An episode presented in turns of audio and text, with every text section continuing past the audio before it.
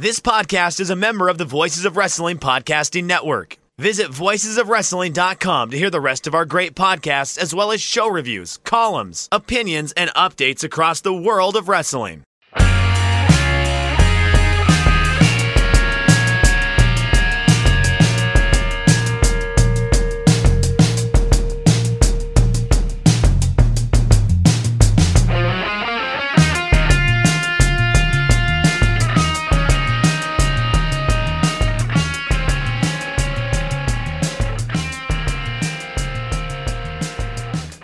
It's Shake Them Ropes, Chris Novembrino, with power, with water, with internet. Jeff Hawkins didn't really have to worry about any of those things this week. Did you? You didn't get hit with snow, did you? We got hit with wind. And Chris, let me remind you, with real power comes real responsibility. yeah, th- th- that's that's true. Uh, it- you know, it's a powerful thing. Wind is uh, one of the many powers that there are out here, but uh, we have power again here in Texas. It's been quite a week, though, man. Oh, yeah. Uh, Once yeah. in a lifetime storm hits Texas and and everything goes to hell. So I have obviously been following the news coverage of this. Uh, It's a little bit different when you're living the news. Uh, but I've noticed some people talking about the storm in 2011 that was somewhat similar to this, but I, I will explain to people a little bit of the contrast. In 2011, we had another deep freeze and it got really cold. What ended up happening though was like an ice freeze. So it froze over I 35. And uh, it was an absolutely frozen highway. It was it was a long time before they even got salt trucks on there. I, I remember people were trying to drive on it and trying to drive 60 miles an hour on a highway that had a sheet of ice that was several inches thick, and accidents, of course, ensued and everything. This is a little bit different. There was a lot of snow. Um, I have never to you know when people are saying a centuries old storm or whatever. Since I've lived in Texas and I've lived here 15 years, uh, I've never seen this many inches of snow. You'll occasionally get a little dusting at some point in the winter. Like one day, you know, it's like quirky and it, it's there for a day and it's gone. Um, in this case, like it came down, there were really big snowflakes, man. Uh, and the big problem out here in Texas is that people don't really know, as I sort of mentioned with the ice driving, people don't know how to drive in snow. No. People don't know how to prepare for snow. Um, that's I think the part that really blindsided a lot of my friends and neighbors is they just you know don't have thermal underwear, for example, which is a thing that I own. Uh, you know they don't have an extra space heater. They don't have blankets. Uh, they don't have things stocked up in terms of like canned goods, soups, and that sort of things. Things that you can just eat without having to necessarily cook it. Um, already prepared food, that sort of thing. And I, and I think that made uh, made this particularly hard on people. yeah, now that I can relate to because people in Los Angeles don't understand rain, even though we get it once a year. But like the cities are not built like su- the sewage system out here cannot handle even a moderate amount of rain. Everything floods out here. But yeah, snow's a dangerous thing, and it's you tell the people who want to live in the cold that there's dangers to snow and ice, but they love the white and it's so pretty and all these other things. And you go, no, it's it's fun to visit, but you don't want to live there. Well, I like Trisha, so I'm not going to be a Oh, do you co-signatory really have to out me, you son of a on that. No, I think Trisha is wonderful. Uh, I think it's great that she listens to the show regularly, and as Not for her- long. no, well, you know, I'm her favorite host on Shake. Them Ropes, especially right now. I, I'm putting her over strong. No, so anyways, getting back to the snowstorm here, I, I had to go out. Well, I didn't have to, but after day one, I took kind of quick stock. I was like, yeah, you know, a few more things. I don't know if they're. I hadn't lost power or water yet, but I had been reading reports, as everyone had, that power and water could go out. It's like I'd feel a lot better if I went and grabbed some bottled water and just grabbed a few more goods here to make sure I I can absolutely 100% make it through. Um, so I went and did that. What I hadn't priced in, and I think has made the crisis out here a lot rougher for people, is that the power going out at grocery stores means that they have to give up all of their frozen stock. So, like when I went to my local grocery store here, all of the doors on all of the frozen like p- pastas and the frozen Chinese food and the pizza, all that stuff, it's all taped off, and they don't want anyone buying it because it lost thaw. Um, you know, and it actually all went, you know, not up to room temperature. Well, I guess maybe up to room temperature, depending on how cold the room got. But anyways, point being, um, it, it was no longer sellable food, which creates even more scarcity, and so people are trying to compensate for that. And like the grocery store is packed. Oh, by the way, it's not as though the pandemic has stopped either. So really, really stressful time. Um, and then I, I haven't even told you about this. You do know Jeff, that I live at one of the great apartment complexes in Texas, but but arguably the planet, and that we have a, a, a high quality maintenance team. High, well, the maintenance team, those guys are nice, but the uh, the property management team, just top notch people, top notch people. You, I you sense some this. sarcasm. You all, you you have heard about this off air for years now because uh, we're friends. We talk off air sometimes. Um, I let you text me multiple times a week. You have a limit that I've been increasing due to good behavior on a regular basis, and I applaud the good behavior. Um, but this week, Jeff, guess how many messages I have gotten in terms of emails from this apartment complex? Is it a high or a low number? It is a high number. I will go with 25. You nailed it. It was what? 25. Like, I, it might be 26 or 20. Actually, no, I'm sorry. It's like probably 28 or 29 after today. That's right. Kill my joy, Chris. But no, continue. No, no, no. But but no. So a, a very solid guess. We were just getting an endless sea of them.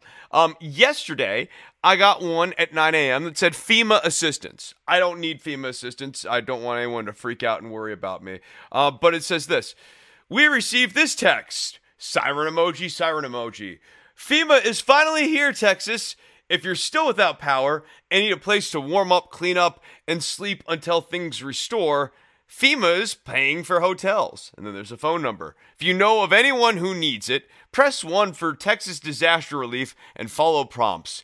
You will need and need to know the following pen, paper, date of disaster, social security number, address, income, and home and apartment info. The process should take about 20 to 30 minutes to complete. Now, Jeff, what do you think that sounds like? BS. Yeah, that sounds like a scam that my apartment complex sent off to everyone. And they ended up sending an email about 30 minutes, or I'm sorry, not 30 minutes, three hours later, so plenty of time for people to go. It says, Dear residents, Unfortunately, the information that was given to us to share with the residents regarding FEMA is a scam. Please do not call this number and provide them with any personal information. Uh, to make matters worse here, today they actually sent off uh, another email talking about loss and damages on property. Um, they've been kind of wishy-washy when it came to you know frozen pipes. Uh, you know, here's another thing I, am sure you're aware of frozen pipes and how pipes can freeze when it gets cold. Um, a lot of people don't just talking about institutional knowledge. A lot of people don't know how to keep the doors open, how to keep pipes cool. A lot of these pipes are too old, um, and not built for this sort of temperature, regardless. Even if you did all of that stuff because of how cold it got. Um, and they sent off an email today saying that uh, that you're responsible for all of that, and that if your pipes burst, that's that's on you. Uh, call renters insurance, but you're you're ultimately liable for this. Um, Pei Wei to, to compare and contrast here, Jeff, uh, Pei Wei, the Chinese restaurant, uh, they sent off an apology letter saying that uh, they realized that when they sent off the buy one, get one this week uh, in certain parts of the country that it was insensitive, so they're extending it into next week.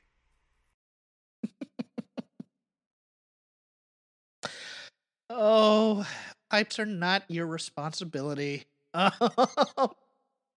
you can't go into the walls and control them. Yeah. I, I, I mean, the audacity of talking about your responsibility after sending a FEMA scam to everyone the day prior. well, uh, okay. I can't top that, so I'm just going to go into something else. But people say they like the banter. Uh, no, know, I, uh, I no, I, I appreciate that you're okay and that your apartment management team is scum oh wait, did we did? I forgot. To, I might have buried the lead here. I did lose water for like about a day and a half. Um, okay. but I didn't. I, I, didn't lose power. So I, you know, I'm looking at all this rolling blackout stuff at the end of the day here, and like I. obviously it happened. Um, I know that. I think it, what's twisted to me is how like I didn't experience any of that, and there are some people who are out of power for days, and like I know that like some of the rich neighborhoods here in Dallas never experienced any blackout. I kind of I figured in my case it's because we got hit with that tornado about eight months ago, so they just changed the transformer on my block because we had a big power outage when that happened.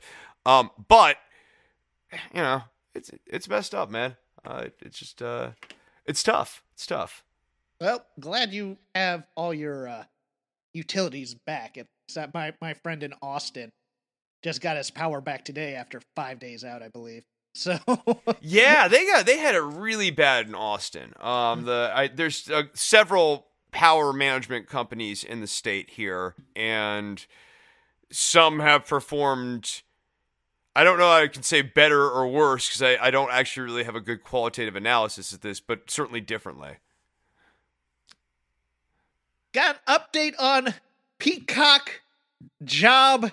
Uh, what, what are we gonna call this? What are we gonna label this? Jeff tries to, to tr- tries to run the WWE network. There is a there there's breaking news that broke tonight. Uh, I have two interesting avenues that have happened. One of which a contact at NBC Peacock has agreed to at least put my resume and cover letter if I send my candidate number from the database, which was my fear, as you recall. I will get it in front of the right person. So I'm at least going to be heard. I don't know if that means they're going to like my resume and cover letter. They may just be looking for somebody from like the MLB network to run this thing, but I'm at least going to be heard on it. And then, and then the more interesting thing, a known name in WWE uh, is looking to see if they have any sway in the decision making, and might might give me a might give me a little bit of a boost if uh, if it comes to that. And that uh, that was nice because I don't think this person knows me from Adam, but on a on a recommendation, uh, they said, "Hey, I'll look into what poll WWE has with this Peacock decision and let you know." So, hey, you know, it never hurts to ask. And all I did was ask, and uh, I received somewhat. Now, that doesn't mean I'm going to get the job. Doesn't mean doesn't even mean they're going to interview me for the job. But progress has been made, Chris, and I will take that as a small little victory in the palm of my hand. That's a wonderful thing. I think that's great. Uh, do you, would would it help if I wrote a song that petitioned Peacock to hire you? No, no. In fact, it would do the opposite because you killed the XFL already with your songs. I that, that no one thinks that. Absolutely no one thinks that. People think that the XFL would probably still be around if the teams had adopted my theme songs. you know that, I know that. I don't you shouldn't say things like that. It, it betrays the audience. We have a trust rapport that we've Do built we? with them. Yeah, we do. Oh, this whole show's been a lie for six years, Chris. What are you talking about? Maybe for you, but for me, it's been the most true thing I've ever uh, done. We had Rob McCarran here saying he was going to eat a hat. So, so Okay, they- well, they Rob, I'd uh, the say here's the thing. I like to think of what I did is redeem the show's trust fall that occurred when McCarran refused to eat the hat. Okay. I- Yeah, like because I mean, he said it. He said it very clearly, and then he weaseled, and he didn't even weasel in, in a really kind of satisfying sort of way. Because you know he could have heel weaseled. He didn't even really do that. It took me coming in to cleanse the palate, cleanse the room, bring the mojo back. Peacock, you need to hire Jeff. I'm just gonna. I'm just gonna say it. so you can you do know, the this- theme song for WWE Network? In Texas, it is freezing cold. Oh my God, you and have a I'm a guitar with broken man, and you can make me whole by hiring Jeff Hawkins. I You wrote had that for a you. guitar- You had a guitar at the ready. I I tape literally with six guitars behind me at all times.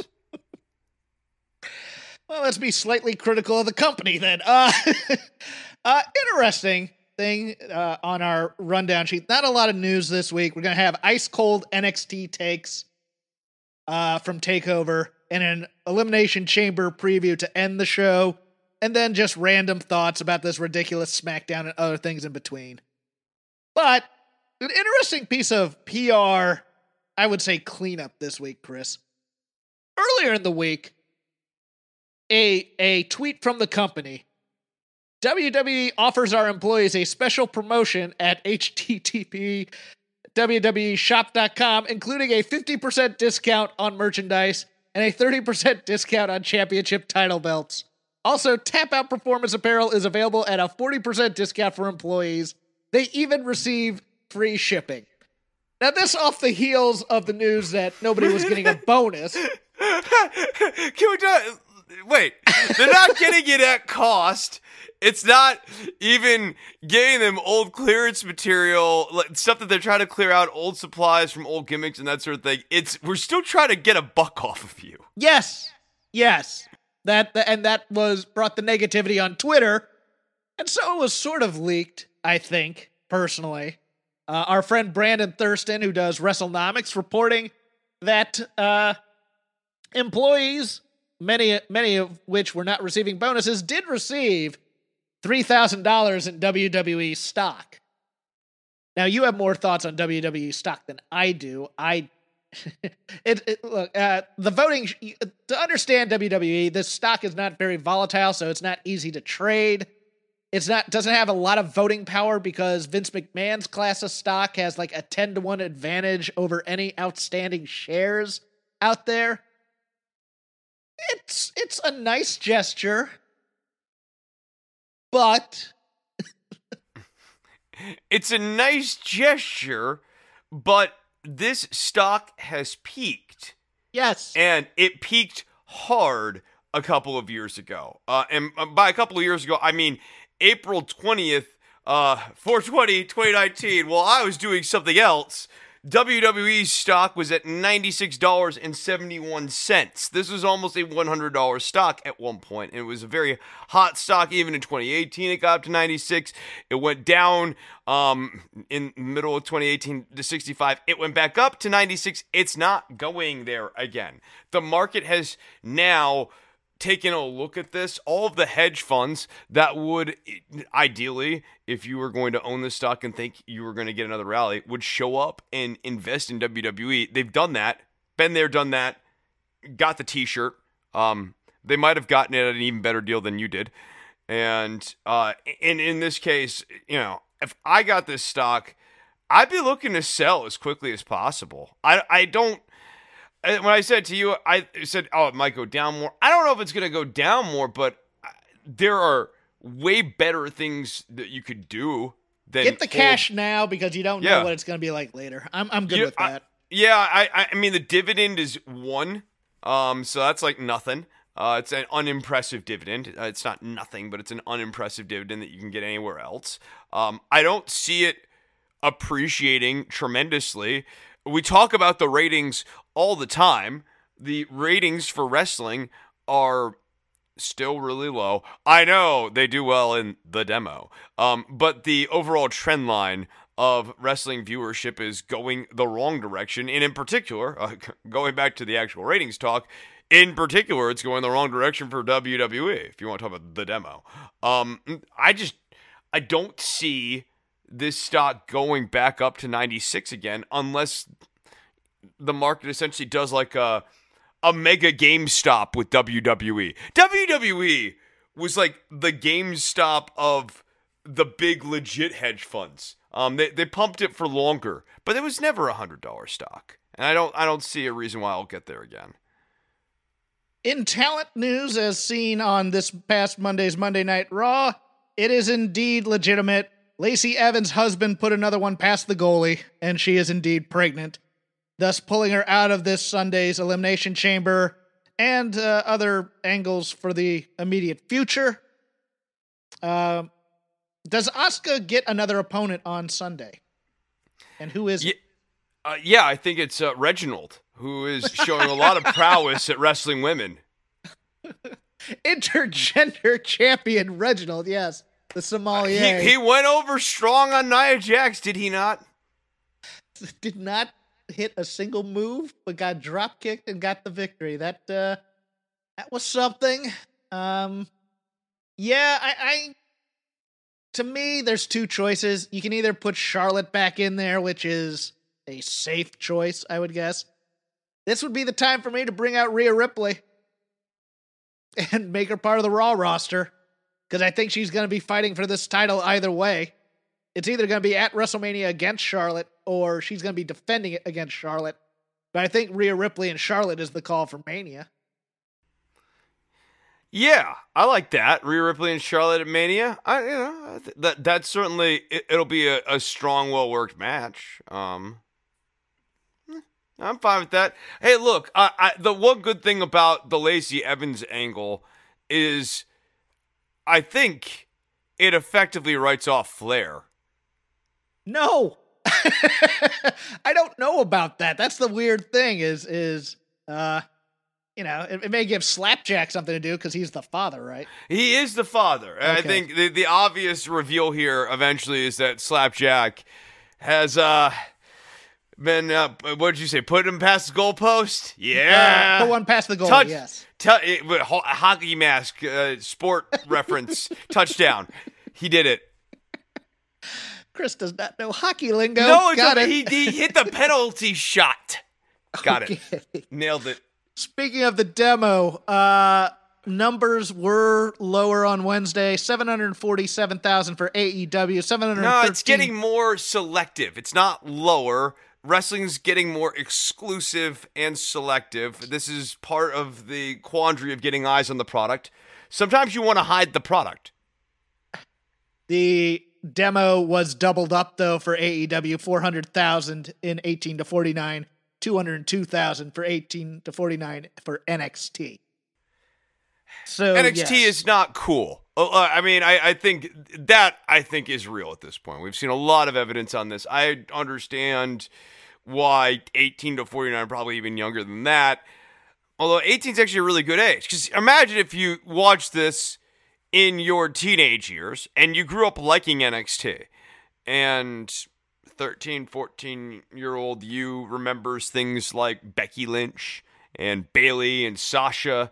Um, cool matches with Finn Balor. Shinsuke Nakamura was once cool. Now you're 18, 19, 20, getting ready to go to college, perhaps someday. Who knows? A pandemic will end eventually, maybe, they say. Um, you're getting ready to go to college, though. Shinsuke Nakamura hasn't had a good match, and uh, you don't remember how long at this point. You might have been a freshman in high school.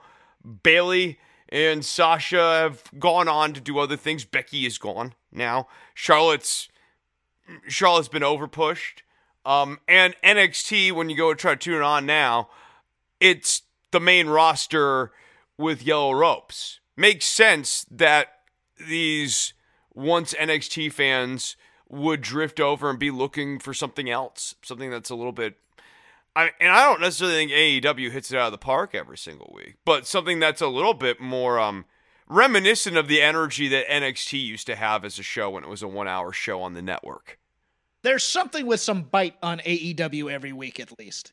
So you can get yes. through the camp. You can get through the camp, and then you get to the serious angle. The problem with AEW, or not AEW, but NXT is you turn it on and you have Dexter Lumis kidnapping people. You have a 2,000 year old dragon who, is, who has taken over and is running Xia Li's career. You have Beth Phoenix yelling random stuff at different times. Now, that being said, this NXT TakeOver Vengeance Day, upper tier for NXT takeovers in my book a fantastic That's the crazy show. thing about NXT, which is that yes, the takeovers continue to be really consistently good. Uh, and as bad as NXT, the week to week presentation, narrative work has been, every time a takeover pops its head out of the water, they manage to cobble together the best stuff that's going on in the program and get those wrestlers to have the best matches they generally can. Um, and yeah, no, like this NXT takeover is a breeze to watch and was a good show from beginning to end. To get into this, we can intersperse this week's NXT talk within this, I think. Okay. Uh, D- Dakota Kai and Raquel Gonzalez winning the Women's Dusty Classic, defeating Ember Moon and Shotzi Blackheart. A fantastic opener. I loved that they were using kind of the the WCW circa 1990 ramp for this. yes. Dakota Kai is this generation of women's wrestlers, Mickie James. She is so good at making everybody else look so good and ragdolling herself all over the place, and she doesn't get the credit. And I'm happy that they won this one. Ember and, Shotzi were really good too. Like Shotzi's a maniac in big match situations, diving all over the place. A little weird having Raquel Gonzalez be the fiery baby face, sort of. It- and they're they're sort of teasing a bit of a turn for Dakota and Raquel. Yeah, that's a little odd too because I thought I, I thought they should have been in that post in, in the NXT Wednesday promo. I think they should have been a little bit more sure of themselves, at least Dakota. Uh, Dakota kind of backed off a little bit from Shayna. I I liked I, I wanted turned on Tegan Nox Dakota Kai here. Not not oh, I remember that and I'm now getting PTSD because of it thing. But uh this tag match over delivered, hot opener. Uh and I think I think probably the right team won due to my logic from last week. Yes, we're gonna get the Raquel Nia Jax stare down, depending on what happens on Elimination Chamber, because there is a women's tag match set for that. But uh yeah, this match over delivered, I thought.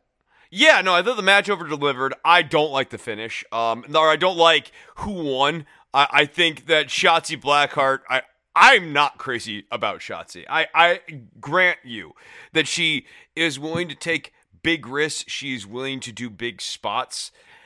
I do not think that she does a great job move to move. I agree. I think some moves look good, some moves don't. And I that I think would get very heavily exposed if she was being asked to carry 25 30 minutes in a singles match um, at closing a show or near closing a show. Uh, and at the same time, I think that so much equity has been put into Shotzi Blackheart in building her up that they need to right around this flaw in her game. Uh, and they need to just go all the way with her. And she needed this win, in my opinion, more than Raquel did. I think Raquel and Dakota are were fine regardless. I think Raquel was made when she beat Rhea Ripley. Um, to that point, I, that's kind of the whole reason she was like, I can hang with Nia Jax because I beat Rhea Ripley, and, and she's basically right. I, I I don't think beating Ember and Shotzi here is nearly as big an accomplishment as beating Rhea Ripley was a few weeks ago. So I don't think they needed it. Um, I, I Ember I think gets left kind of treading water. Shotzi's the big loser here, in my opinion, out of all out of this, and so I would have went the other way. Uh, but I thought the match was great. Johnny Gargano beat Kushida for the to retain the North American Championship. Kushida's best outing in NXT by far since he's been on this WWE roster, in my opinion. Oh yeah, he was inspired, wasn't he? That- he, he was going. That said, the logic you can take issue with.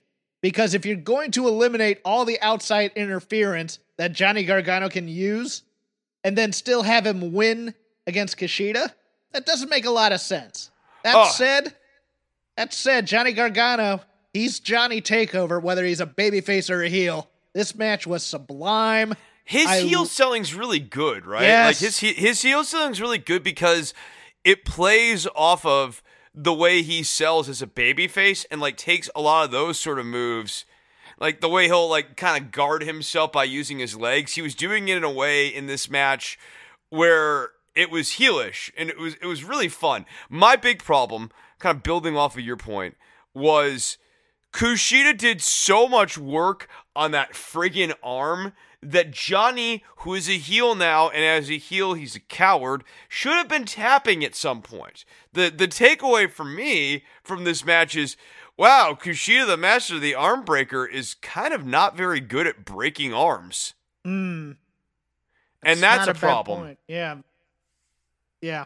No, I, I agree with you, but uh this match. I, I'm gonna have to rewatch it again because I, I Re- have- rewatch it with that lens because Yeah. I, I'm with you, dude. The the Kushida has never been this good in NXT. I completely agree on that. I think Johnny, again, to agree with you more, heel selling, awesome. Uh, he's he really has as good as he has been always as a babyface, and as you and I think he's a much more natural fit as a babyface. He is really transitioned great into this heel role and has found new nuances in his act in this heel role that's really interesting. It's just a heel should not be able to go up against a submission master and white knuckle their way through being in an arm breaker over and over and over and over again. If it's Rey Mysterio, that's fine. But Johnny is not being Rey Mysterio right now. He's being like, well, they never really made Rey a heel, or when they did, it was very brief um, and ill-advised. Uh, the the point being, Johnny should have tapped, um, given how much time after that. The the one that was the most egregious was the top rope one. Yes. right. Like yeah, Yes. he goes off the top, at, and that was the umpteenth time he had been in the arm breaker. He should have tapped. The follow up was interesting Wednesday with the reuniting of Austin Theory to the way. It was it was uh it was ridiculous comedy, but uh, I'll allow it in this case. I'll allow it, but uh, the way is has lost their way in terms. They, they don't. Yeah. Well, they don't know what I'm saying. Like the writing on this doesn't seem to really know where the way stuff is going from week to week. Like, well, you know what? The abduction stuff was Lumis. Why did Lumis let Austin Theory out? yeah, that's true. Pourquoi? must must have had the same security as Marko Stunt's. No, he was he was watching AEW and he's like, you know what? This is wrong. It's easy should- to leave. Yes. uh, I, sh- I shouldn't be doing this. Dexter Lumis lets him out. I believe that was the point where we got the greatest music video ever. Cameron Grimes, sung by, I believe, uh, Josiah Williams, or is it Josiah Williamson? I can't remember the last name offhand. This gimmick has legs, Chris. It has. I think it's really fun. I it like he and I'm glad that he one. It's funny that he like realized that he could make money off GameStop and he made the money. Two, I think it's great that he realized that this to the moon thing is memeable and we are very much in a mimetic culture moment right now and a gifable culture right now and Grimes can take his gimmick and port it nicely into this Wall Street bets subculture and, and take advantage of that. And I think it, eh, to your point, going back to the wrestling now, getting out of the pop culture part of this, I it adds more layers to him, right? He's he's a heel. He's always been a showboat.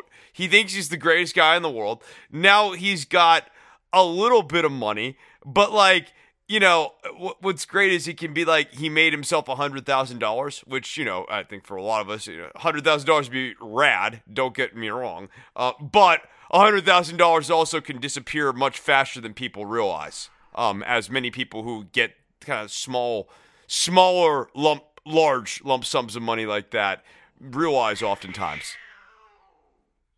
Bird cats. Um, Oh yeah, no, yeah, Yuffie and one of the longest running angles here at the Novembrino Cat House is Yuffie and Hazy. Hazy, my 14 year old oldest cat. Yuffie, my little runt of a cat named Kitten Yuffie, about a year old, but she will never. She will never drop this heat with Hazy that she started on day one, and Haze kind of agitates it. So we live, we get by. Yeah, there's only two ways for it to end. Either he spends all his money on dumb stuff and continues making it, or he or he loses his money on the stocks. And yeah, so this thing's gonna be great.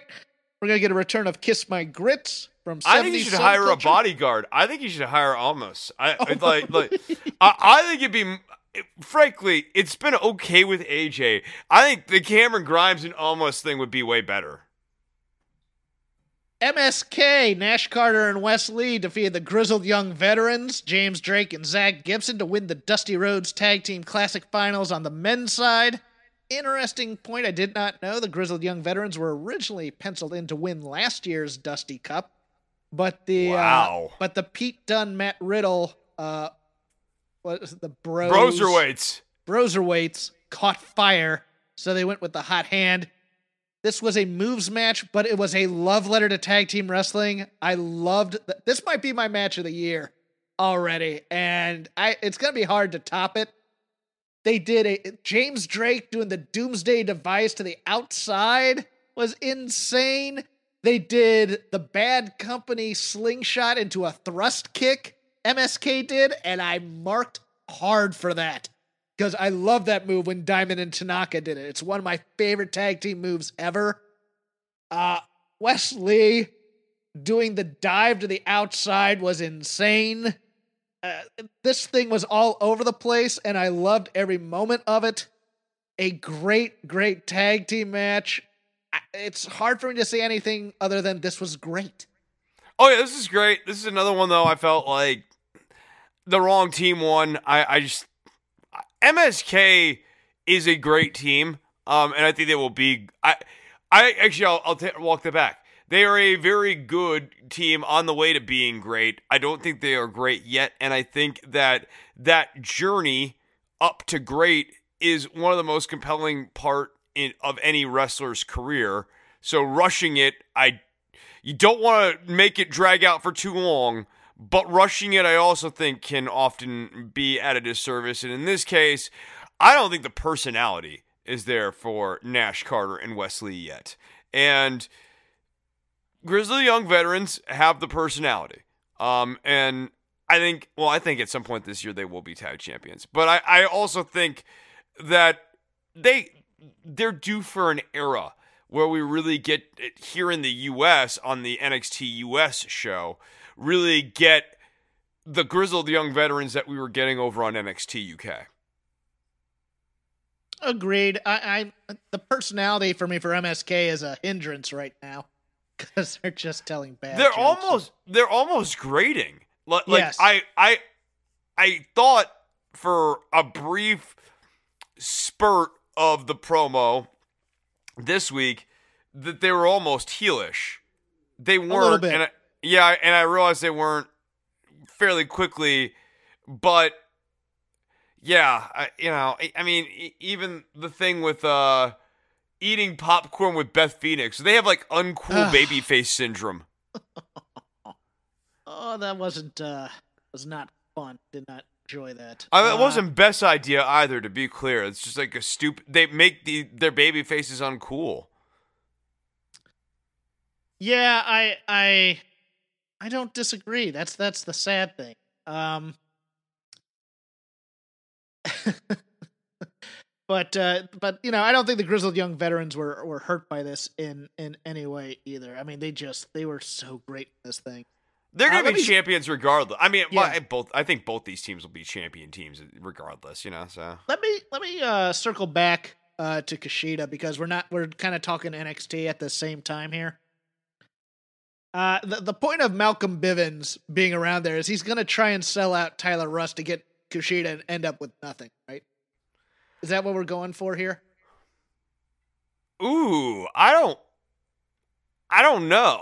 Um, I don't really know where the Rust angle is going right now. I I think maybe Bivens is gonna ultimately get Rust a tag team partner and move Rust into the tag division. Okay. Uh I'll go through a couple other things from NXT TV before I go back to the Vengeance review. Uh Leon Ruff sneaking one past Isaiah Swerve Scott. Interesting choice. Yeah, yeah. It was, it was. Look, Ruff needs something to be a legitimate character, and and he is a champion, and you can't just have the way they have presented the North American Championship. You can't just have even Leon Ruff just be a pushover of a character. He's got to be presented with some degree of heft. Uh this Kacy Catanzaro, Kayden Carter versus Aliyah and Jessi Kamea match.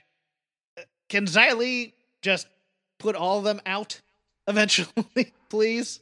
Uh, Uh, they need to stop letting Kacy do the promo. She, th- that pipsqueak voice of hers. Yeah.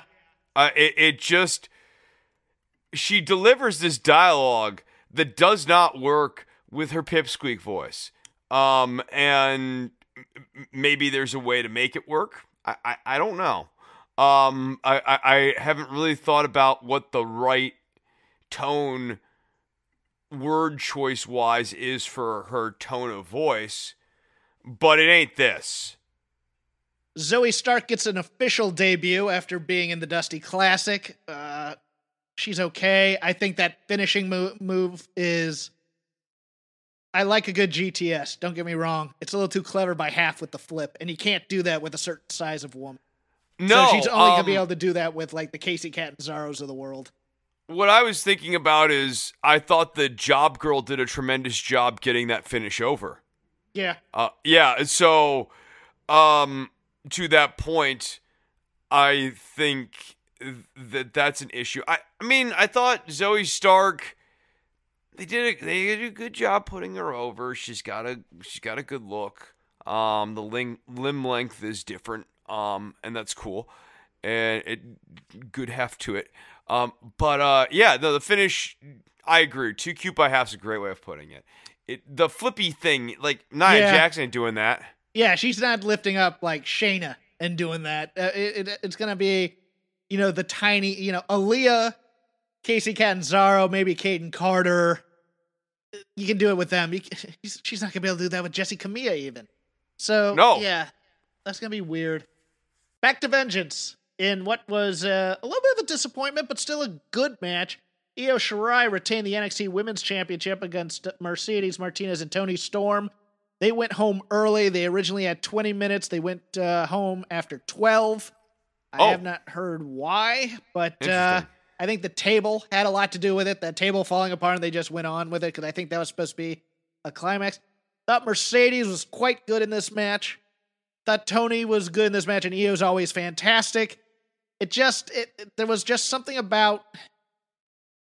It, it felt like there was half a match in there, and that I didn't get the rightful conclusion in some ways, but I enjoyed it for what it was. Yeah, I like look, there were a lot of sequences in there that I thought were fine. I have not been able to fully sink my teeth into Mercedes Martinez's story. Not like I, I'm familiar with her work and she's good. Uh, but the story that they're trying to tell right now, I think it's fully formed. The Toni Storm Mercedes heat, it was kind of rushed. I, I just think they tried to get into this match too soon.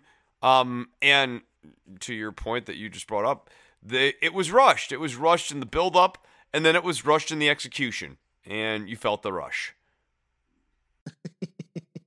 agree on all counts. And then finally, speaking of rushed angles, this is what the aftermath of this feels like to me. But Finn Balor defeated Pete Dunne in a manly, manly match Oh uh, man, for the NXT Yeah. Championship. What a what a match that was. This is this is a little throwbacky. This is a little work the limbs, punch kick type stuff. I dug this. The big angle at the end, of course. Finn Balor comes to help after one and two. Uh, come out to try and beat up Finn. Adam Cole super kicks Finn Balor and then super kicks Kyle O'Reilly. The follow up Wednesday, Adam Cole beats up Kyle, Ri- Kyle O'Reilly some more.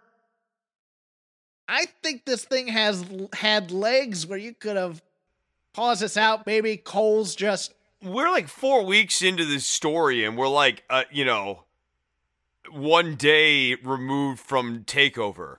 It they they went to way too many beats. Like there should have been the beat where Balor was actually in the undisputed era. There should have been an episode of NXT where everyone in the new newly formed, newly minted undisputed era is standing tall. And then in week two, after we have the like truly minted new undisputed era, Cole suddenly betrays the whole thing. And it's Oh, like, why, Adam, why? I think even before that, there should have been a week where you're hanging out together and everybody's cool, but you can just see something's bothering Adam Cole, and Adam Cole just says something snarky about O'Reilly and Finn's relationship. And how, you know, we didn't need him before when it was us, et cetera, et cetera, or something to that effect. Or how his pride's hurt because Kyle O'Reilly's getting all these title chances, or whatever it is, and then it builds from there. And then after the super kick on O'Reilly, Roddy needs to be conflicted here. Roddy, you don't know which way Roddy's going to go. Roddy's and, motivations right now really suck, right? Well, because Roddy is is always the guy who turns on people anyways, because that's how he joined the Undisputed Era. You should look at him and go, okay, what's he gonna do? Because you know Roddy's always been kind of interested in Roddy versus being a member of the team per se. You should have all that. And I thought the Finn accidental kick ruined that a little. Yes, because now, now it's now it's like miscommunications or it's like partially it's either going to be baby faces who just can't quite get on the same page which is not really intriguing or it's going to be roddy turns on finn because he thinks that adam's his friend because now, the interesting of, thing there the interesting thing there let me cut you off because i'm I, I wanted to get to that too is if roddy sides with adam cole and Adam Cole is either a lone wolf or has taken Pat McAfee's money to run the Kings of NXT, and we get a three way between O'Reilly, Roddy, and Adam. That would intrigue me, but I think we're just getting Adam and, and Roddy on their own, probably with Bobby Fish. I don't know if Fish is coming back for the angle or not. I don't know what his injury status is. But to me, the interesting thing is a three way between the three members of the Undisputed Era. Yes, I, I, think I think there's some intrigue. Yeah, having you know, the actual members or the founding members kind of all square off. I think there's some intrigue in Fish coming back and betraying O'Reilly. Although I think people will see that coming from a mile away. Um, it's a, like almost too obvious. He comes back. Oh, is he is he my friend? Uh, and of course he's not. Uh, you know, uh, Fish would have to cut the promo of his life, like a Mark Henry in the salmon suit level promo, Ooh. to get us to bite into the idea like Bobby Fish loves his friend Kyle O'Reilly, would never ever betray him, and then betray him. Or Bobby Fish teams with Roddy and hates both Cole and O'Reilly for doing this to their group. When it was like, hey, this is our meal ticket. You know? And then Roddy has the additional thing of, hey, I turned on Pete Dunne to join you guys, and now Adam Cole's joining with Pete Dunne and, and one and two, and Pat McAfee, whose ass he beat in war games and in a match. And yeah, there's there's a lot of cool intrigue that could go here, but it just got rushed. I think it's gonna be your basic. Yeah, the, uh, O'Reilly and Finn are gonna be, take on everybody else in some way. Uh, it's so crazy to me because this was really like the this is the big angle of the show for the last you know year plus. This undisputed angle, this undisputed era thing. They really glued the show together with this thing. This is the rug that held the dude's room together, man. It's a valued beverage. uh, let's let's get through AEW and NXT UK real quick because I don't have a lot of notes. I only had like one note for each. Uh, AEW, that Serena Deeb match knocked me on my ass, dude. She was. This is what I want what women's wrestling to be. She was a grappler in this match as opposed to doing the choreography. Now, look, I have. Again, I've been on record of this. I have a little bit of problem with mixing the Joshi types with the Serena Deeb Britt Baker types because I think it confuses the tone type of thing. Like watching the Japanese tournament, which was unfortunate because the only people who won were people who had appeared in AEW before, and I get that. But watching this match, uh, like it, I, if Riho were not dressing in the frilly skirts and stuff like that, I'd take her a little bit more seriously. Serena Deeb was a monster in this match, and I loved it. I continue to be just wowed by Serena Deeb and her work at this point. Um, because she was always she was okay. She was fine. Yeah, you know, she was okay. Yeah. She, she was, was okay. okay. Yeah, she was okay, but like like she's great now. I, I mean, she she is she is a champion level wrestler. She she is w- one of the best active working wrestlers in any company right now. And to think it, WWE only wanted her to be a trainer. Yes. That's what's ridiculous to me. It's a lot like the Sara Del Rey story to me because Sarah, Del Rey still had stuff to give, but she wasn't quote unquote WWE material, whatever the hell that means. And I think we all know what that means.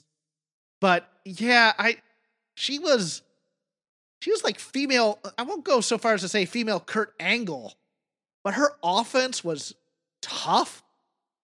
You know, I thought she sold the knee particularly well, even though I- I- she has she has Yeah. a weird she has a legit injury to the knee.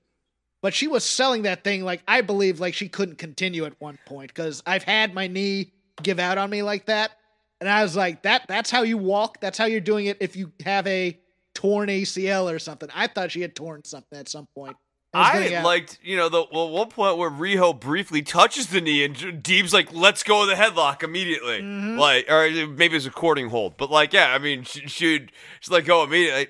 That's, I, it's good stuff, man. She's very good. very good stuff. Uh, my only other note: getting Tully Blanchard in the ring in a six man with Marko. Think my dream's coming too true, Chris.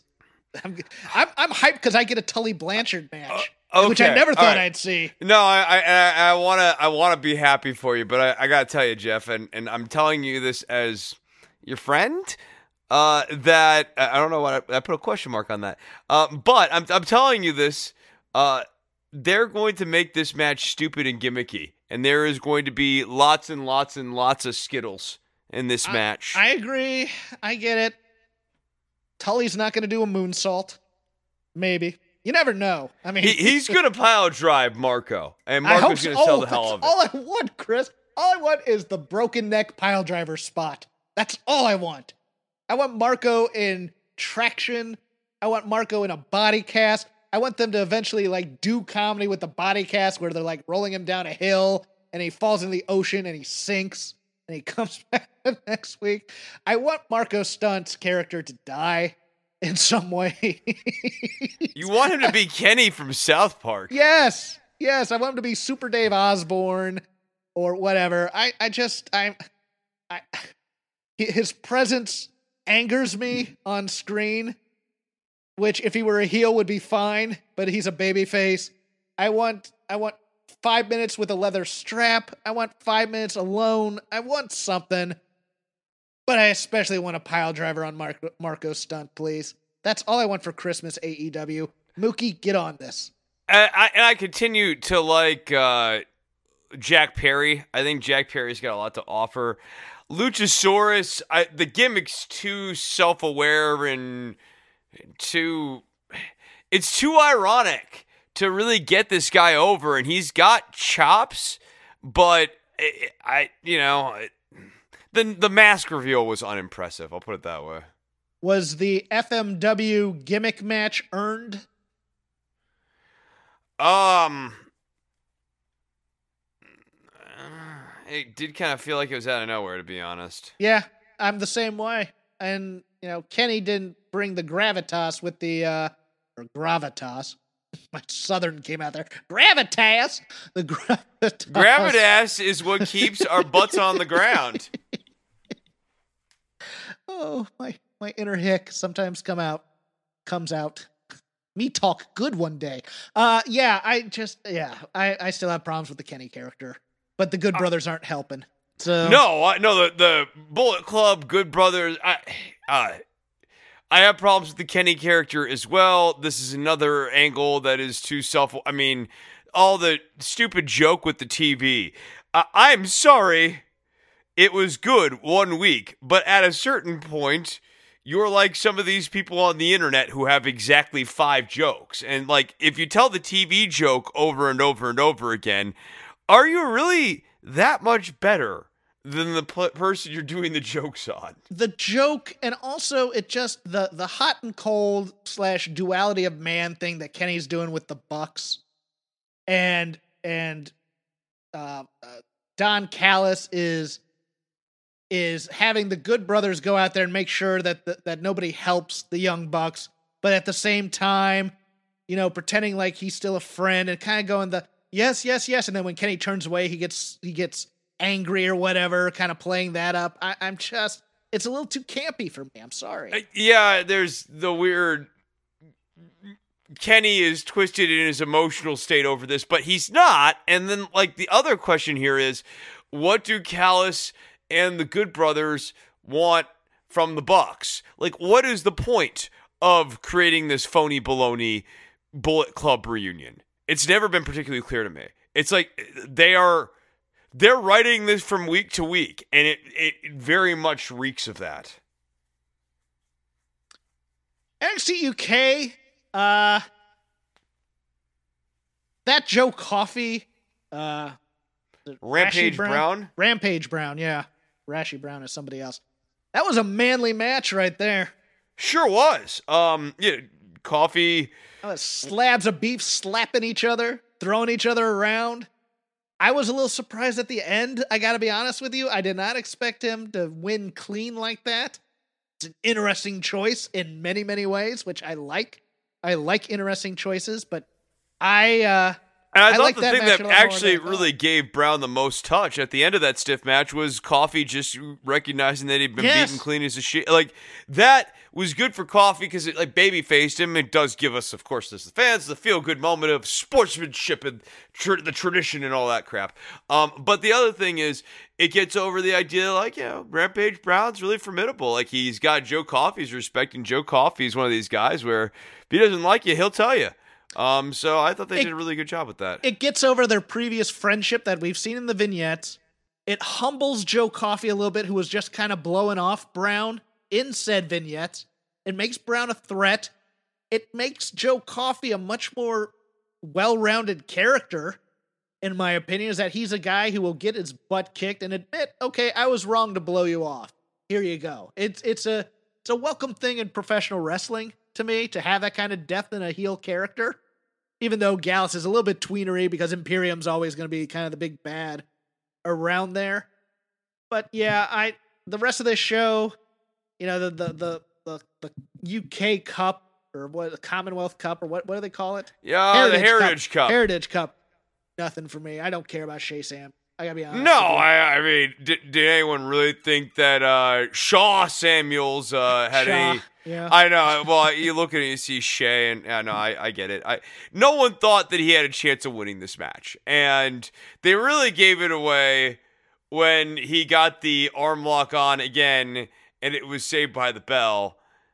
But uh, this is another one of these examples. At least it's a heel doing it onto a baby face, so you expect some heart. But if someone's like the master of the submission hold, you know, and they get a submission hold on early, you expect them to finish it out relatively quickly thereafter. And that's the one kind of hole that exists in this rounds format. I applaud them for trying something different.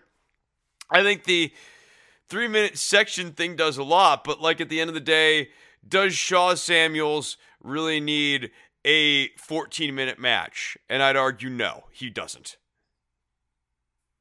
I love Kay Lee Ray. I love Meiko Satomura. I did not like this press conference vignette at all. It hit it didn't hit one of the two notes that you need for a pro wrestling style thing here. Either you do it purely straight and you ask really good questions to both people, which these were not. This was how do you feel about fighting her? How do you think You, know, that- you said that you wanted to be the best. If you beat her, would that make you the best? Yes, or you need someone here really healing it up. And they don't want to do that with Kay Lee Ray because she's kind of doing a quasi face turn here. And they don't want to do this with the final boss Meiko Satomura because she has such a presence there, and her presence is fantastic. But she should be Dolph Lundgren in Rocky Four. I think she. I came here to win. I must break Kay Lee Ray. You you are I- a little girl, and I am here to disabuse you of your fantasy of being the best. You're Yes. not. No, at some point she should have turned on Kay Lee Ray, and it doesn't have to be a forever heel turn. Right, No. like this can just be a heel turn going into the match. But if you're gonna have Kelly Ray, who's on a quasi face turn, and I think you know it's, it, I think she's turning face ultimately. So like, I, I, if if you have her on this trajectory, you need Meiko to at least go heel for the context of this match, and at the end she can go just like Joe Coffey did with Rampage Brown and shake hands. Um, you know what it is? It's Asuka when she first came to NXT. Yeah, when she entered into the program with Bayley. You knew she, she was healing it up quite a bit. She was a badass, but you knew everybody was going to like her because she's such a badass. and and had such a vicious offensing, Meiko Satomura should come in and go.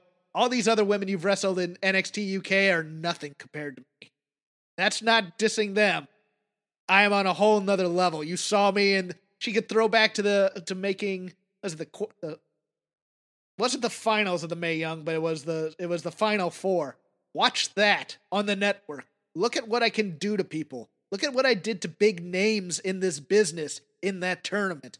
I am going to run through you like a hot knife through butter, and there's nothing you can do about it.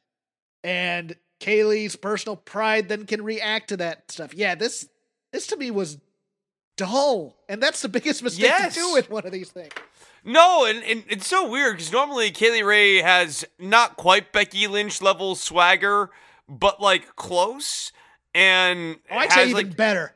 When she's evil, when she's bad and she has the swagger, you believe she's a bad woman. yes, and and here, I mean, again, you're trying to get her over as a babyface and wanting to I'm be so the best. honored to fight her. And, you know, I know, where's such a the weird this business? Becky Lynch, like, I'm going to crush history, like you're a statue and I'm going to break you. Uh, I, I mean, that that's my thing. I, I would want Meiko talking about how she's history, and I'd want Kay Lee Ray talking about how she's going to tear down history and erase it and put her Yes. own name in the books. she should be Um, Randy Orton here. She said, "I'm going to kill the legend, and I'm going to make and- my own here." uh, option B, have them both quote unquote go heel on each other and just build a friggin' fight. Yes, they uh, build the hate, build the professional courtesy, and make it all a facade. And then they just start taking little digs at each other. Like Kay Lee Ray goes, "Well, you know, she's a lot older than she used to be when she was at her peak." You I know, loved you on Nitro. I loved you on Nitro. Yeah, do that. Come on, bring it on. That- Uh, That that was in color, right, Meiko? Yes, gosh, that's all I want. Build the fight. That's all they had to do here, and they couldn't do that. And it just, I, I swear to God, I think Jinny was one of the reporters, uh, and maybe Piper Niven was another one, which also didn't help. Joseph Conners has long been noted as a high quality journalist. Oh dear Lord, don't, don't no, we're not that that that never happened, and it's not do this. Uh, but that's all I have for NXT UK. Uh, I, ben Carter had a pretty good match. He's gonna be. Uh, Yeah, Ben Carter. I, I think he's a he's a pretty good guy. Uh, I, Josh Morrell, real fun pairing for Ben Carter. Josh Yeah. Morrell continues to be. I, I think it's a great. It's a great role for this guy to be getting TV time in. Um, uh, it- another weird observation: he has a really great haircut for being a mid-level up-and-comer jobber because he'll eventually become a fully formed product. At which point he'll either cut his hair shorter or his hair will have grown out longer so that he's like an actual long hair wrestler dude. Like Yeah, he's so got you- you- he's got the you- weird mid-range hair thing that's it's just long enough to sell the selling, is what it is Yes. right now. Yeah. yeah. It's almost like if mullets were back in style. Almost. Uh, yeah. Uh, and your girl. Any, any thoughts on your girl Nina Samuels in Um, this feud? I- like If she wins, Xia Brookside is gonna be her Chuck Taylor for a month. I, I I feel like that's what has to happen, right? Like I, I don't because the alternative was what Nina Samuels has to. What what what's the stipulation if she loses? Gi- give up the first quarter of her paycheck, like Matt Hardy. Uh, t- w- w- a hot a hot angle that is. God, who who can't sink their teeth into that one?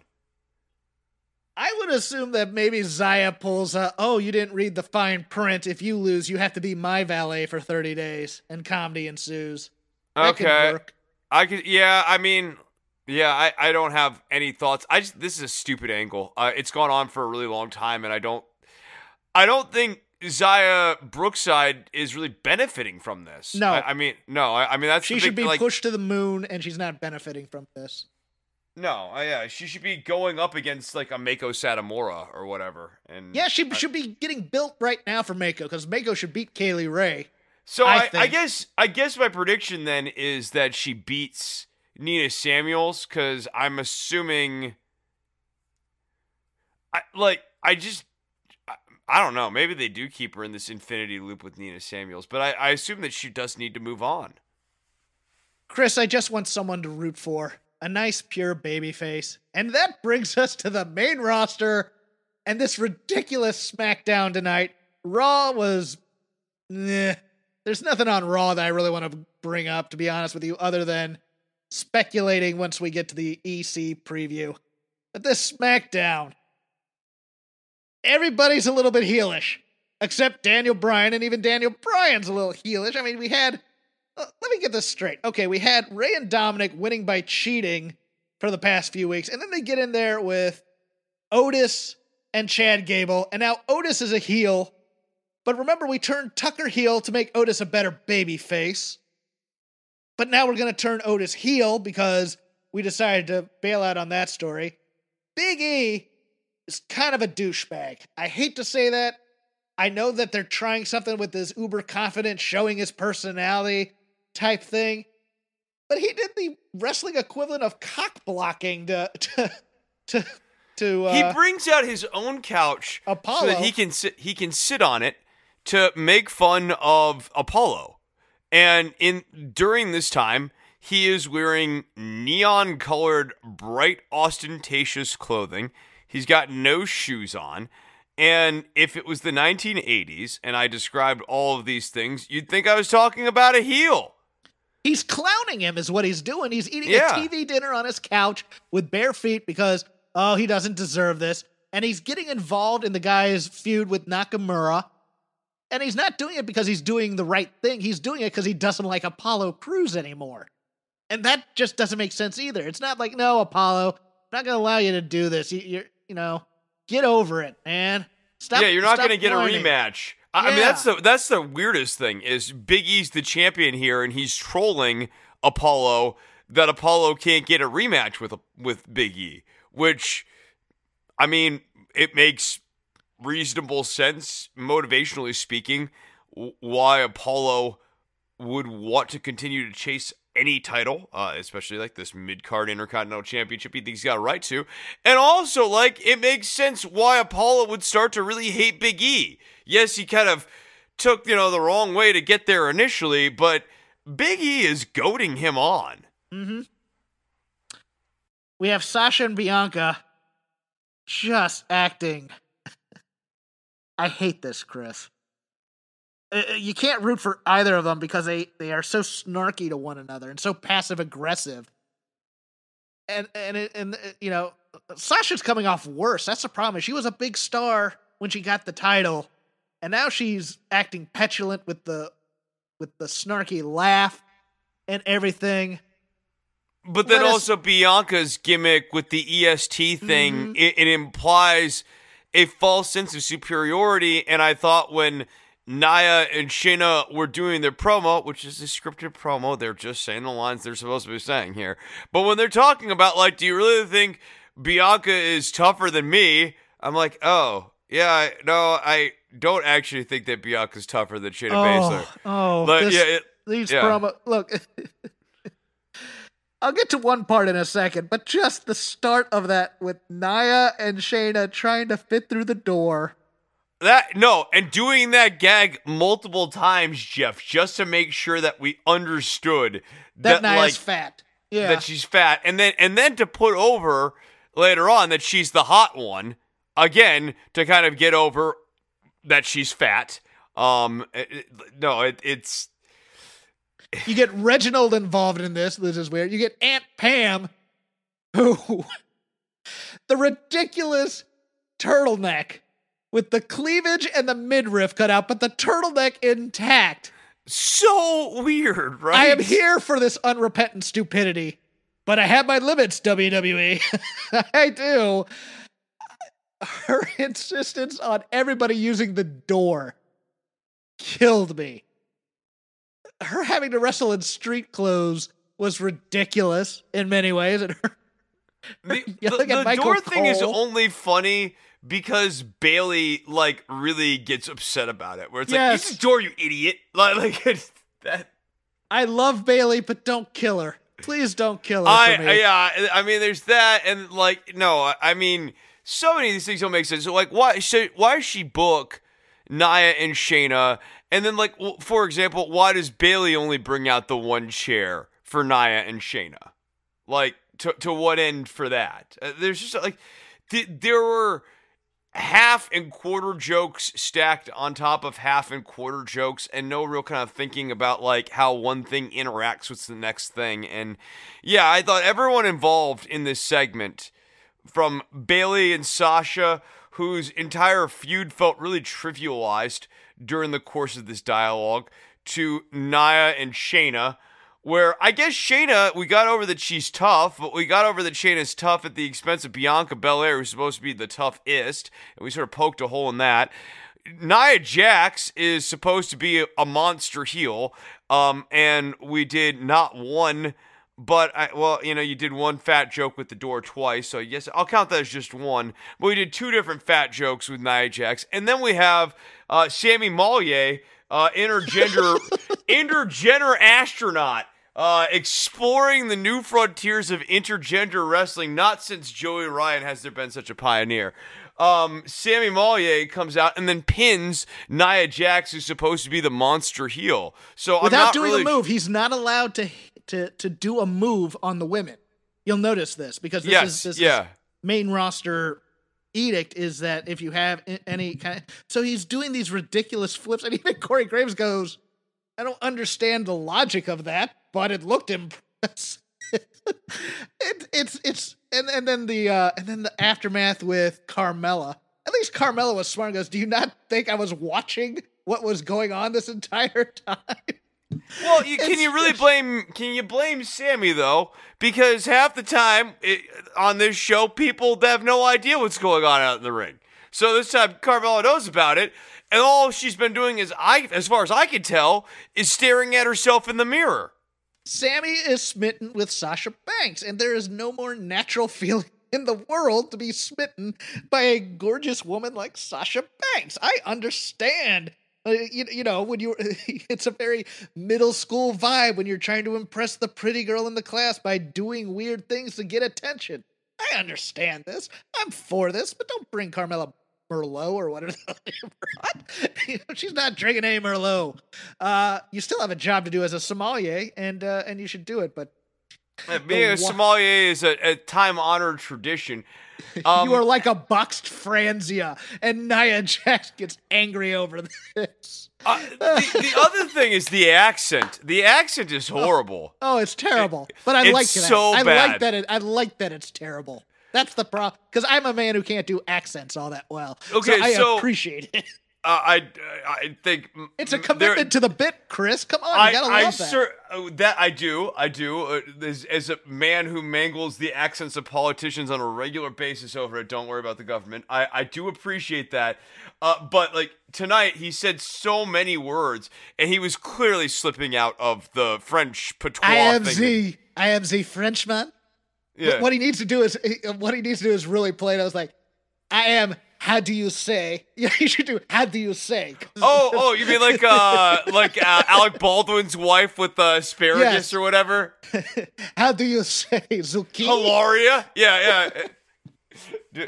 Invoke a little Hilaria in his performance. I'm into how it. How you Americans say this? uh Franzia. The, the Bartles and Jaymes wine cooler. What is I, I had I I got one story. I had someone give me no English the other day when I was looking for this orange cat. I I went up to him and I was like, "Hey, have you seen the orange cat?" And he looks at me and then he goes, "No," because I'm like, "You know what orange cat means? Bullshit."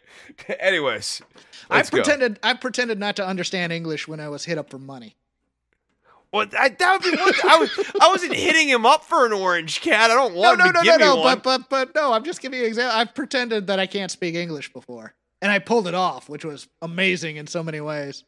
I almost, I almost like tried to butcher Spanish, like uh, uh, "puedes leer un gato en naranja" or whatever. Like I, I was like threw it back at like, really, we're gonna go orange cat. We have no clue. Come on.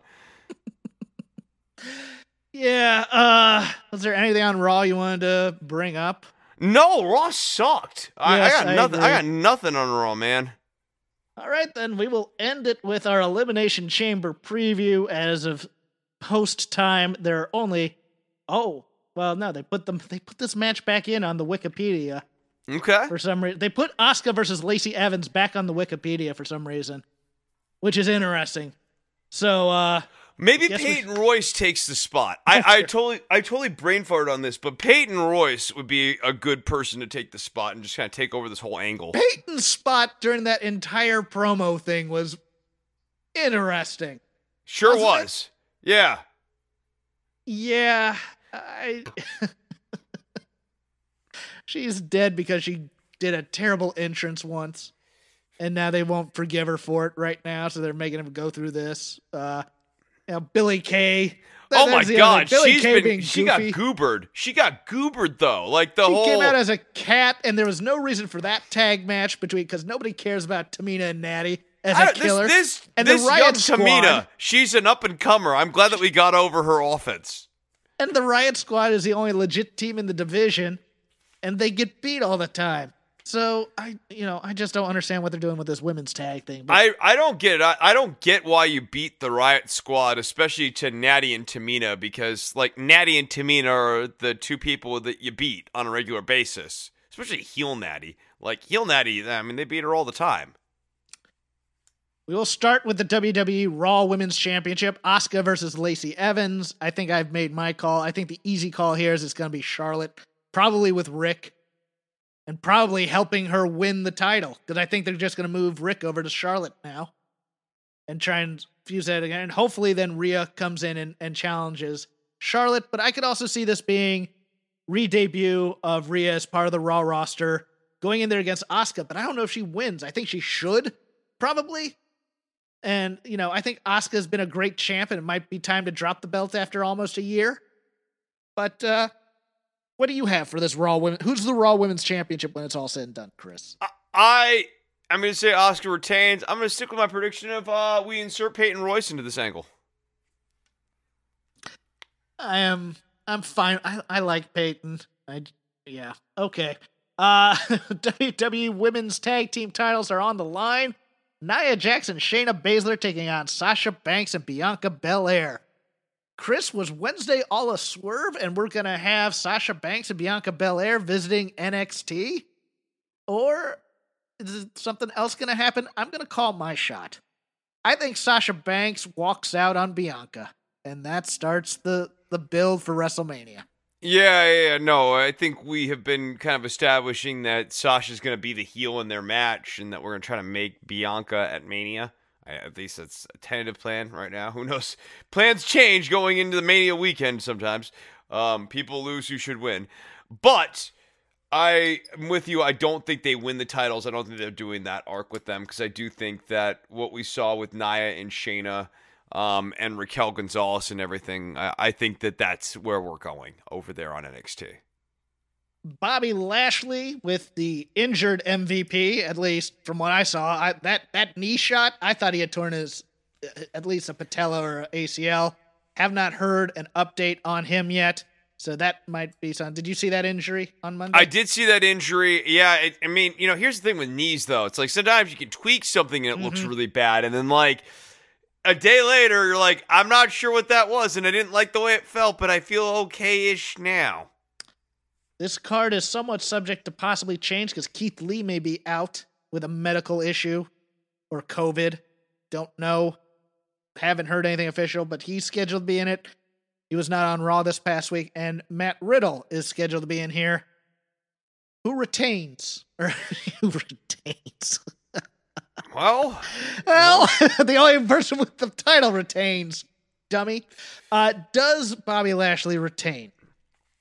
I'm going to say yes. I, I feel like the triple threat match is often a vehicle for a heel retention without really beating either babyface. And while I think they like Keith Lee, uh, and I think they do, you know, want to do bigger and better things with Keith Lee. I don't think they want to do bigger and better things with him prior to Mania season. And Vince loves Bobby Lashley, and and unlike some of the other people Vince has liked through the years, Bobby Lashley is deserving of the fondness. He's actually good. Um and I don't I don't think Vince likes Riddle. He's my favorite character on Raw right now because he's such a badass. And he wears a suit well. But he's a badass, and I like badasses in wrestling. I want more Yeah. I still just remember that really great run of his in TNA around Mm-hmm. 2013, and I and, and, like I've ever since then I've completely changed my tune on this dude. Where I'm like, he's got the bot. The only thing he doesn't have is the promo, but like he's got the in ring work and he's got the look. Uh, yeah, no, I like Lashley a lot. For the WWE Universal Championship match later in the night, Jey Uso versus Kevin Owens versus King Corbin versus Sami Zayn versus Cesaro versus Daniel Bryan. There's only one winner here, and it has to be Kevin Owens, right? I I toyed with the thought maybe Jey Uso wins this and then Roman destroys him to show that he has no loyalties. But I think it has to be another KO wins this title. Uso probably beats him up, so he's injured for the match, and the match happens right afterwards. Spear one, two, three. I think that's what happens here, don't you? Yeah, that's that's a good one. Uh, I was I was leaning towards Daniel Bryan, but a similar situation where it's like we then beat down Daniel Bryan, and you know, I think the problem with Daniel Bryan winning is that they really don't want to overshadow the Edge Roman Reigns build here. And I think that would turn off a lot of people to have him get beat by Roman Reigns. Don't one don't of the the funnier moments on SmackDown commentary tonight was when Edge really spilled the beans that he will not be facing off against D- Daniel Bryan at WrestleMania. It was like that'd be a great match to happen someday. Man, like Dot, you know, dot, dot, yeah. yeah. Yeah, uh, this is obviously going to try and get more heat on Roman. So I think the guy to get more heat on is, as much as I like Sami Zayn as a knucklehead, Kevin Owens getting. They, Oh, they- you know what? You know what? This could be another Jey Uso wins thing, though. Jey Uso knuckles through this, and then we get a skitlet where Roman like abuses Jey Uso a whole bunch. or finger poke of doom. Yeah, but like I think we'll see Jey Uso not. Jey Uso wins the match. He works his ass off to win the match. Roman comes down, and Roman once again erases all of his in-ring accomplishments and expects Jey Uso to like eat the shit sandwich, and he does, but he hates it. I got KO winning this and probably Edge making the save after the title match. I think that's going to be the natural thing. And he declares for WrestleMania and he points, and we forget about this Kevin Owens story and we move on to Old Man Edge, who is moving a bit slow tonight, I thought. But uh, that's, you know. On this age. day, he moves slowly.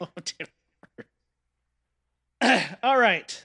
And for on the other side, for the WWE Championship, a little bit of a lineup change from Monday. Drew McIntyre versus AJ Styles versus Jeff Hardy versus Randy Orton versus Sheamus versus Kofi Kingston in the Elimination Chamber. What year is it? It's 2013, I think. Okay, Miz sounds drops, like a hot angle. Miz drops out. Kofi wins a match against. Uh, yeah, yeah. Kofi Kingston wins his way into the elimination elimination chamber. Hurts his knee. Chris, is Kofi gonna be staying in this match? Oh, and we replace Kofi with someone else. Yes. Ooh, I'm into that. And you know what? I would. I Because well, I feel have like- four. I have four people it could be. So continue. Okay. All right. All right. I was almost gonna say I think that person wins, but then I keep going like, no, I, they, they're building like Sheamus and McIntyre. But but him with your four people, maybe that'll change my mind.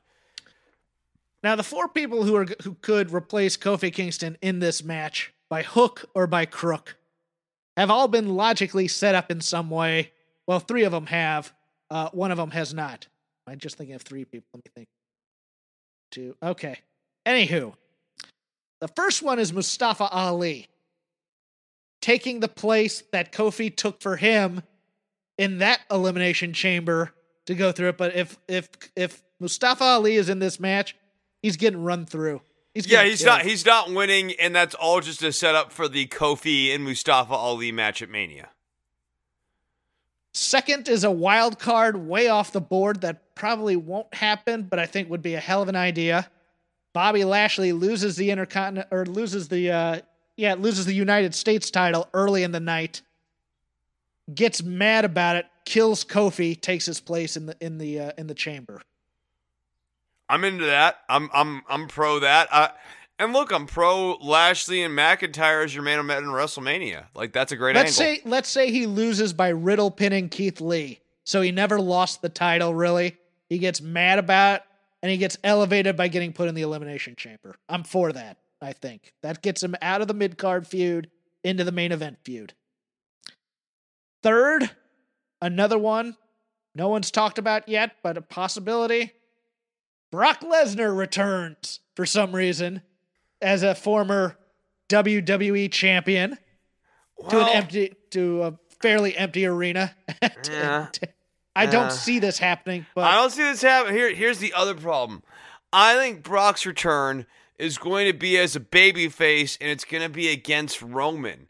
And Brock's going to come back. It- it- uh, Paul Heyman talking and correcting uh, commentary tonight that he is not uh, that le- or that Roman Reigns is not his client. That he works for Roman Reigns, like that inversion of the power dynamic or whatever. My client Brock Lesnar, only he, you know, now I represent the tribal chief. Oh, I think that sets up a very natural dynamic between Roman and Brock eventually. I have a fifth one too, so that I'm going to add at the end of this. But it's it's a little bit also off the beaten path, but it makes sense. Okay, fourth one. Set up a little bit on Raw on Monday. Braun Strowman decides Kofi's too weak to perform. He's kind of been been a little heelish. He threatened violence on Shane McMahon and causing havoc if he didn't get his way. Braun Strowman gets added into the elimination chamber. That'd be interesting. That'd be interesting. He did. He threatened. uh He threatened Adam Pearce. That too. Yeah. And the fifth option, Kofi gets into the pod. He's grabbing his knee, he's acting hurt. The lights go out, Kofi disappears, and the Fiend is put into the Elimination Chamber to take Randy Orton out. Okay. I'll give you a sixth option. Shane McMahon inserts himself into the elimination chamber and wins it. All right. Anywho, any of those possibilities for your pick can happen. I'm just laying that out there. Okay. I'm also laying out the possibility that at the end of the night here, while Drew McIntyre retains the championship in the Elimination Chamber, that the person he last beats, perhaps Sheamus, ends up giving him an extra brogue kick or an RKO. And then Miz comes down to take the glory. One, two, three. And you have both Sheamus and Drew McIntyre chasing Miz for the next pay per view and that helps build the the Drew Sheamus feud by way of Miz. I Isn't the next pay per view WrestleMania? no. There's one in March. Oh There's my there's a, there's an er, one in early March before WrestleMania. So we have then that way we get the briefcase off of Miz before a year end because I believe Money in the Bank comes very soon after WrestleMania. Don't I thought the date was moved at one point, but don't get me wrong. But you have that as an option too in all these. So having all those said, I will give my pick while you think about this and marinate a bit. I do think Kofi Kingston is taken out by Mustafa Ali. I think that's going to happen. And I think Mustafa Ali is going to have every finisher put on him and going to get jobbed out like a geek in this match. I think Drew McIntyre does retain the title in the actual match itself. And I do believe Miz is going to be a transitional champion at the end of the night. And then Sheamus will probably beat Miz for the title at some point. And then it's going to be Drew facing Sheamus at WrestleMania to be coronated yet again. Go for it. I don't think Miz wins the title. I'm Okay. gonna shoot my shot on this. That's my Miz- weakest. That's my weakest part of my whole theory, and I, I think. I think he has a blown cash in. I think he goes Sandow on it, especially given that it. I mean, the only thing that makes me get take pause is he go go second time's the charm, and he might do all that heelish stuff. But I think it's just as likely as that he gets the briefcase twice and blows it twice, because him and Morrison are presented as boobs. See, I was angry that they took him out of the match because the the the logic didn't fit. Because to me, yeah, you can avoid getting hurt and you can call your shot at any time, but you also get a mulligan. And I thought for certain, okay, Miz loses in the chamber, then cashes in for another shot, and then loses it again. I thought that was for certain going to be the move here. But yeah, no, I I can see them having him be the goof and not getting the title. I could see. Well, that. especially with the whole he's a master strategist thing that they were teasing. Yeah, and they don't have that guy. To, they have Corbin to kick around, who did that still. But you know, having a guy on each brand that you can say you blew it, you know, it opens up for the Vince type of promos. But please continue your thinking. No, that's it. Uh, I mean, do, do I need uh, who wins? The, who wins? I think McIntyre wins. I think he hangs on. I think he's gonna go into Mania against Sheamus. I think that that's the angle. Um, they haven't gotten to the end of the Sheamus storyline, and you and I agree with that. You and I agree yeah. that it's going to be Drew and Sheamus in yeah. the, in, in Mania. At, at Mania, just, so I just, I mean, they might they might dipsy doodle and add someone else in at this upcoming pay per view. It could also be Miz could also decide on the Raw after this that he wants to cash in at the pay per view. And, like, that's the rib of him not being a master strategist. Or he that, could like, cash in and go, I want to be the main event at WrestleMania, and he becomes the third wheel. Drew and Sheamus. Yeah, yeah, that could be it, too. That would be terrible. that would be dreadful for him to do. No, that, but. I, I mean, well, uh, God, uh, Drew McIntyre Sheamus mismatch is already giving me uh, the wrong type of goosebumps, the goosebumps of absolute abject horror. Uh, but the only benefit of that is maybe they do a match and that's less of a match and more of a skitlet. Uh, they just uh, do, you know, a few Claymore kicks and go home, sort of thing. It's going to do it for us. You can follow me at Crap Game 13. You can follow Chris at DWATG. You can follow the show at Shake Them Ropes, all one word. If you are on Clubhouse, you can follow me at Jeff Hawk. I'm trying out Clubhouse. I don't know how long I'll be there. I may start a Voices of Wrestling channel just to see what happens, but uh, who knows? I'm still uncertain about a bit. Uh, you can uh, please subscribe to all the Voices of Wrestling shows. We are a proud member of the Voices of Wrestling Network, flagship with Rich and Joe, of course, being our big seller out here, but also us and everything elite with that crew over there, and Andrew Rich over on Music of the Bat, and John over at Wrestling Omakase. Whatever your fetish my, my other is. show, uh, Jackalope Nation, which I checked the feeds yet again. I, it seems like Lanza and Rich aren't posting these. I, well, I don't know. To- they told me they'd post it as I, soon as you got high wattage back up and running. I send you these these files. I give the update every week on retribution. What's what's the ins? What's the outs? The rumors. I get I get all the dirt. Um, you know, I, I'm. If you want updates on Mace and T Bar, I want an update on Reckoning. On Reckoning versus versus Xavier Woods. What's going to happen with that? I, you know, you will have to tune in to Jackalope Nation, which should be on the Voices of Wrestling podcasting network, but they won't put it on the feed. Thank you very much. Um, and you also won't change your name, at least on air, to uh, Slap Jackins. So, or I'm Chris, sorry, plug, Jack Slapkins. Chris, plug. Don't worry about the government. Don't worry about the government is another show, uh, and uh, because it is liberated from the tyranny that is Jack Slapkins and uh, Rich Kraetsch and Joe Lanza, it gets out to the people. Unlike Jackalope Nation, you can find that over at Don'tWorry.tv. Uh, you can find me at DWATG. And if you want to support the show, you can go over to patreon.com slash DWATG and you can get the video version of the show for uh, just a buck a show uh, for supporting the show. So go and do that. And if you want to check out the YouTube channel too and want to see what like video versions of the show are, I am now putting up the shows like a month back and older. So like, you know, they'll be like four, six, eight weeks old episodes. But if you ever want to just see like what it looks like to see a video version of it, you can do that now by going to YouTube and searching for Don't Worry About the Government. And Bobo the Wonder Monkey says ITRM next week goes to the moon.